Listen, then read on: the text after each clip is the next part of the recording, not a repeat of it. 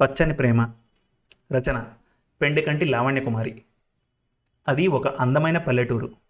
సీతయ్య గౌరమ్మలు ఆదర్శ దంపతులు. తమ ఊరిని పిల్లల్నే కాకుండా తాము పెంచుకునే మూగజీవాలను కూడా అభిమానిస్తారు. అనుకోని పరిస్థితిలో ఇద్దరు మరణిస్తారు. వాళ్ళ అబ్బాయి రాము అనాథ అయ్యాడు. కానీ బంధువులతో పట్నం వెళ్ళకుండా అక్కడే ప్రకృతి మధ్య ఉండిపోయాడు. ప్రకృతి ప్రేమికులకు నచ్చేలా ఈ కథను రాశారు రచయిత్రి పెండికంటి లావణ్యకుమారి గారు. ఈ కథ మన తెలుగు కథలు డాట్ కామ్లో ప్రచురింపబడింది. మీకు చదివి వినిపిస్తోంది మీ మనోజ్. ఇక కథ ప్రారంభిద్దాం. అది కొండ సానువుల్లోని ఒక చిన్న పల్లెటూరు.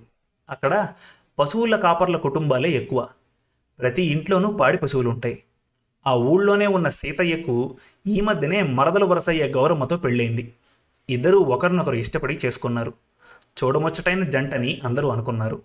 అంతేకాదు చాలా అన్యోన్యంగా ఉండేవారు కూడా.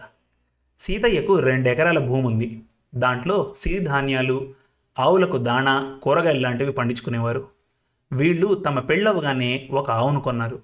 దానికి లక్ష్మి అని పేరు పెట్టుకున్నారు. రోజు సీతయ్య పొలం పనులు చూసుకోవాలి. గౌరమ్మ ఆవు పనులు ఇంటి పనులు చూసుకోవాలనుకున్నారు.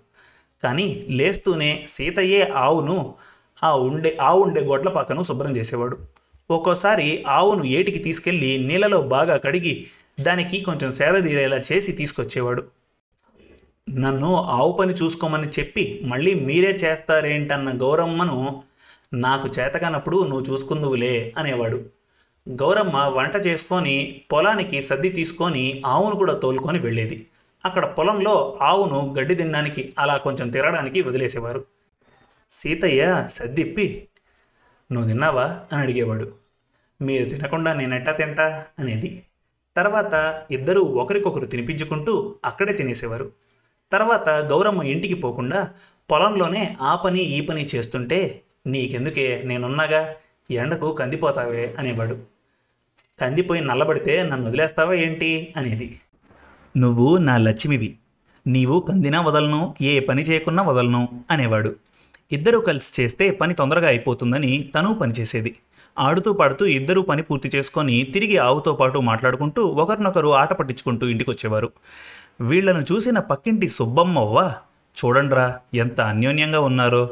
జంట అంటే అలా ఉండాలి అనేది. ఆ కొత్తగా పెళ్ళైన వాళ్ళందరూ అలానే ఉంటారులాయే అని తీసిపారేసేవాళ్ళే అందరూ. ఇంటికి వచ్చాక ఇద్దరు కలిసి వంట చేసుకొని తిని ఆవును ఆంబోద్ దగ్గర వదిలి వచ్చి కబుర్లు చెప్పుకుంటూ నిద్రపోయేవాళ్ళు. అప్పుడప్పుడు ఇద్దరూ కలిసి పల్లె పదాలు పాడుకునేవారు. ఎన్నేళ్ళైనా వాళ్ళ దాంపత్యంలో మార్పు రాలేదు. ఇద్దరూ ఒకరినొకరు పనుల్లోనే కాదు కష్టాల్లో సుఖాల్లో తోడుగా ఉంటూనే వచ్చారు. సుబ్బమ్మవ్వ ఎప్పుడూ వారిని పొగుడుతూ ఉండేది. ఎవరినైనా దీవించినా వారిలా ఉండాలి అని దీవించేది. ఇంతలో ఆవు లక్ష్మి గర్భం దాల్చింది. ఇద్దరూ దాన్ని ఎంతో శ్రద్ధగా తమ బిడ్డను చూసుకున్నట్టు చూసుకున్నారు. ఒక శుభముహూర్తాన ఆవు చిన్న లక్ష్మిని ఈనింది. ఇంకా రోజు వాళ్ళు పండుగ చేసుకున్నారు. మీ ఆవు ఈనింది ఇంకా మీరెప్పుడు? అని సుబ్బమ్మవ్వ తొందర పెడుతూనే ఉండేది. కొంతకాలానికి గౌరమ్మ కూడా నెలతప్పింది. సీతయ్య ఆనందానికి హద్దే లేకుండా పోయింది. ఏ పని చేయనీడు? గౌరమ్మ మాత్రం పని చేస్తేనే కాన్పు సులభంగా జరుగుతుంది అని అన్ని పనులు చేస్తూనే ఉండేది. ఇంకా నెలలు నిండాక సీతయ్య ఏ పని చేయనీయలేదని కాదు కానీ గౌరమ్మ కూడా చేతనయ్యేది కాదు. గౌరమ్మకు సుఖప్రసవం అయింది. పన్నెంటి మగపిల్లాడు పుట్టాడు. ఇద్దరి ఆనందానికి అవధులు లేవు. వాడికి రాము అని పేరు పెట్టుకొని అల్లారుద్ముద్దుగా చూసుకునేవారు.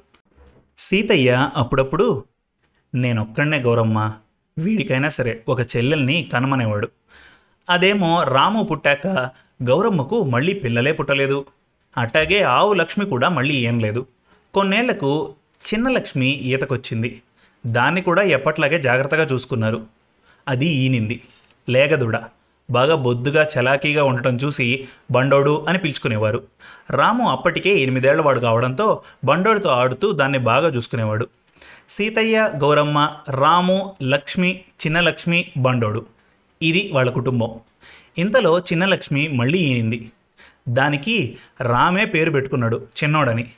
ఎప్పుడు రాము చిన్నోడిని ఎత్తుకొని తిరిగేవాడు. వాడికి బండోడు చిన్నోడే లోకం. రాము పదకొండేళ్ళ వాడయ్యాడు. వాడు కొంతకాలం నుండి స్నేహితులతో కలిసి బండోడిని కొండ మీదకి మేపు రావడానికి తోలుకెళ్ళేవాడు. ఇప్పుడు చిన్నోడిని కూడా తీసుకెళ్తానని తోలుకెళ్తున్నాడు. అందరూ కొండ మీదికి ఆవుల్ని తోలుకెళ్ళారు. పిల్లలంతా అక్కడక్కడ మేపుతూ తిరుగుతున్నారు. ఇంతలో చిన్నోడు పరిగెత్తుతుంటే రాము దాంతో ఆడుతూ పరిగెత్తసాగాడు. అలా కొంత దూరం పరిగెత్తాక చిన్నోడు కొండవాళ్ళకు చేరాడు. రాము అక్కడికి వెళ్ళకూడదు పడిపోతావని దగ్గరికి వెళ్ళేసరికి అది జారింది. ఎట్లాగో రాము కింద పడుకున్నట్లుగా పడి దాన్ని కాలు అందిపుచ్చుకున్నాడు. తర్వాత కష్టపడి ఎట్లాగోలా ఇంకో కాలుని కూడా పట్టుకున్నాడు.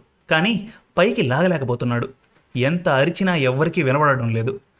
ఇంకా అరిచినా ప్రయోజనం లేదని అట్లే దాన్ని పట్టుకొని ఎవరైనా వస్తే పిలవాలని ఎదురు చూస్తున్నాడు చేతులేమో నొప్పెడుతున్నాయి. ఎక్కడ జారిపోతాడో అని భయంగా ఉంది. ఏడుపు వస్తుంది వాడికి. ఏడుస్తున్నాడు కానీ చేతులు దూడని మాత్రం వదలడం లేదు. ఒక చేతికి కొంచెం అలుపిచ్చి మళ్ళీ ఇంకో చేతికి కొంచెం అలుపిచ్చి అలా ఎలాగోలా కష్టపడి దాన్ని పట్టుకొనే ఉన్నాడు. ఎంతోసేపటికి వాళ్ళ స్నేహితులు వీడి కోసం వెతికేది వినపడి అరిస్తే వచ్చి దాన్ని కాపాడారు. అందరూ వాణ్ణి మెచ్చుకున్నారు. ఇంటికెళ్ళాక సీతయ్యకు విషయం తెలిసి ఒరేయ్ చిన్నోడిని వదలకుండా అంతసేపు కష్టపడి పట్టుకున్నావు ఎందుకురా అని అడిగితే దాన్ని వదిలితే అది కింద పడి దానికి ఏమైనా కావచ్చు. అది నా తమ్ముడు నాన్న దానికి ఏమన్నా అయితే నాకు బాధేస్తుంది అన్నాడు. సీతయ్య వాటి మీద రాముకున్న బంధాన్ని చూసి ఆనందపడ్డాడు. ఒకరోజు రాత్రి బాగా వర్షం కురుస్తోంది. సీతయ్య లేచి చాలా వర్షం పడుతోంది. గొడ్లపాక ఎట్లుందో చూసొస్తానని బయటికెళ్ళాడు. గౌరమ్మ కూడా వాకిట్లో నిలబడి చూస్తోంది. ఇంతలో పక్కన కొద్ది దూరంలోనే ఉన్న పాడుబడిన చెట్టు విరిగిపడిన శబ్దం వచ్చింది. ఏమైందో చూద్దామని సీతయ్య అటుపక్కకెళ్ళాడు అలా వెళ్ళాడో లేదో? తను ఏ చెట్టు కింద నిలబడున్నాడో దాని మీద పిడుగుపడి నిమిషంలో కాలిపోయాడు. అది దూరం నుంచి చూసిన గౌడమ్మ అయ్యో అని అరుస్తూ కుప్పకూలిపోయింది. ఆ శబ్దాలకు అందరూ బయటకొచ్చారు. చూసేసరికి ఇద్దరూ విగతజీవులై పడున్నారు. రాము ఏడ్చే ఏడుపును ఓదార్చే శక్తి ఎవ్వరికీ లేకుండా పోయింది. సుబ్బమ్మవ్వ ఏడుస్తూనే వీళ్ళ అన్యోన్యం చావులో కూడా వీరిని విడవలేదంటూ గొప్పగా చెప్తూనే ఉంది. కొంతమంది బంధువులు వచ్చారు. కార్యక్రమాలన్నీ సర్వ్యంగా పూర్తి చేశారు. అప్పటికి రాముకు ఇంకా పన్నెండేళ్ళే. అందుకే వాళ్ళ మేనమామ తానుండే చిన్న పట్టణానికి రాముని తీసుకుపోతాను అక్కడ మాతోనే ఉంచుకొని ఏదైనా పని నేర్పిస్తే చేసుకొని బతుకుతాడన్నాడు. వాడు ఏమీ పలకలేదు. తర్వాత వాళ్ళ మామ ఆవులన్నీ అమ్మకానికి పెట్టాడు. ఒక్కొక్కటి ఒక్కొక్కరు కొనుక్కుంటామన్నారు. అన్నింటినీ ఒక్కరే తీసుకోవడానికి ముందుకు రాలేదు. సరేలే అని అలాగే అమ్మేద్దాం అనుకున్నారు ఇంకా అప్పుడు మాట్లాడాడు రాము. మామయ్య వీటిని అమ్మద్దు. నేనే వీటిని చూసుకుంటూ ఇక్కడే ఉంటాను అన్నాడు. ఎలా ఉంటావురా ఒంటరిగా? నీకు తిండెట్టా? అంటే నేను రానంటే రానని మొరాయించాడు. ఊళ్ళో వాళ్ళు చెప్పి చూశారు. వినడం లేదు. ఇంకా సుబ్బమ్మవ్వ వాడి దగ్గర కూర్చొని లాలనగా చెప్పాలనుకుంది. రాము నీకు మీ నాయనసాలే వచ్చిందిరా. వాడు ఒక్కడే కొడుకు. వాడు చిన్న వయసులోనే తల్లిదండ్రులను పోగొట్టుకున్నాడు. కానీ వాడప్పుడు నీ అంత చిన్నవాడు కాదురా. పదిహేడేళ్ళ పైగానే ఉంటాయి. నువ్వు మరీ చిన్నవాడివిరా. వెళ్ళి మీ మాయమ దగ్గర ఉండు అనింది. నేను వెళ్ళనన్నాడు మొదట వెళ్ళడానికి ఏమననోడివి ఇప్పుడేందిరా ఇలా ముండికేస్తావు అని లాలనగా అడిగితే వాడు ఏడుస్తూ అవ్వతో నాకెలాగూ అమ్మా నాన్నలు దూరమయ్యారు. బండోడికి చిన్నోడికి వాళ్ళమ్మ దూరం కాకూడదు అని అన్నాడు.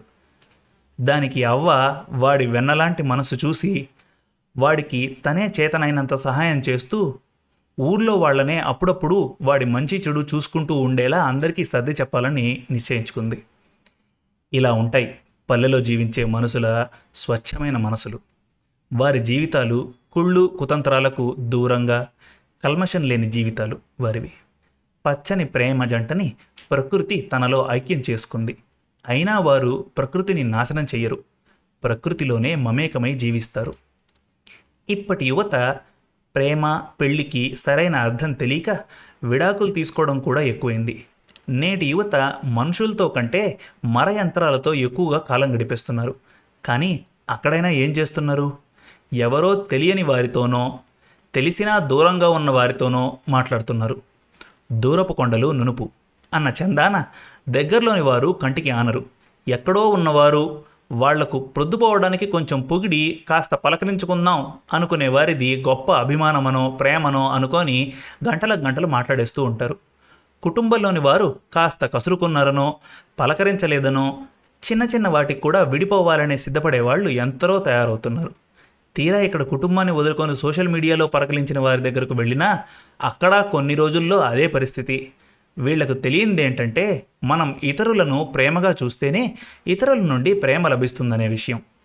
ఇక మర యంత్రాలతో కాదని మర బొమ్మల నుండి ప్రేమ దొరకాలన్నా కూడా మనం దానికి ప్రేమ అనే దాన్ని ప్రోగ్రామ్ చేయాలి. అప్పుడే అది ప్రేమను గుర్తించగలుగుతుంది. దానికైనా అది ఆ భావనను ఎలా గమనించాలనే విషయాన్ని నువ్వెలా ప్రోగ్రామ్ చేస్తావో అలానే తీసుకుంటుంది అలానే ప్రవర్తిస్తుంది. అంటే మర యంత్రాలు కూడా నువ్వు నేర్పించిన ప్రేమనే తిరిగిస్తాయి. అంటే అటు ఇటు తిరిగి చివరకు జీవరాశి అయినా జీవము లేని రాశి అయినా మనం ప్రేమను ఇస్తేనే తిరిగి ప్రేమను ఇస్తాయని అర్థమైంది కదా? అంతదానికి అందమైన ప్రకృతిని నాశనం చేసి అంతటా వ్యర్థాలను ప్రోగేసి అనారోగ్యాల పాలయ్యి ప్రకృతిని నాశనం చేయడం కంటే తమ తోటివారిని ప్రకృతిని ప్రేమిస్తూ ఆనందంగా జీవించడం ఉత్తమోత్తమం. అందుకే నేటి యువతను పచ్చని ప్రేమతో జీవిస్తూ పచ్చదనాన్ని ప్రకృతిని కూడా ప్రేమించమని కోరుకుంటున్నాను. నా మాట. ప్రకృతిలో మరణము పుట్టుక రెండూ ఒకటే ప్రకృతిలో నాశనము సృష్టి వేరు కాదు. అవిరామంగా జరిగే ఈ క్రమమే ప్రకృతి ఉనికి. దాని నాశనమే అందరి వినాశనానికి హేతువు. ప్రకృతి అంటే చెట్లు చేమలు కొండలు కోనలు నదులు సెలయళ్ళు మాత్రమే కాదు. మనుషులతో పాటు ఉండే మిగిలిన జీవరాశి అంతా కూడా ప్రకృతే. ఒక జీవరాశి అవశేషాల నుండి ఇంకొక జీవరాశి పుడుతుంది. ఒక జీవరాశి నుండి వచ్చే వ్యర్థాన్ని ఇంకో జీవరాశి తన అవసరంగానో ఆహారంగానో చేసుకొని బతుకుతుంది. ఇలా ప్రకృతి చక్రం ఒక పద్ధతిలో ఎప్పుడూ నడుస్తుంది.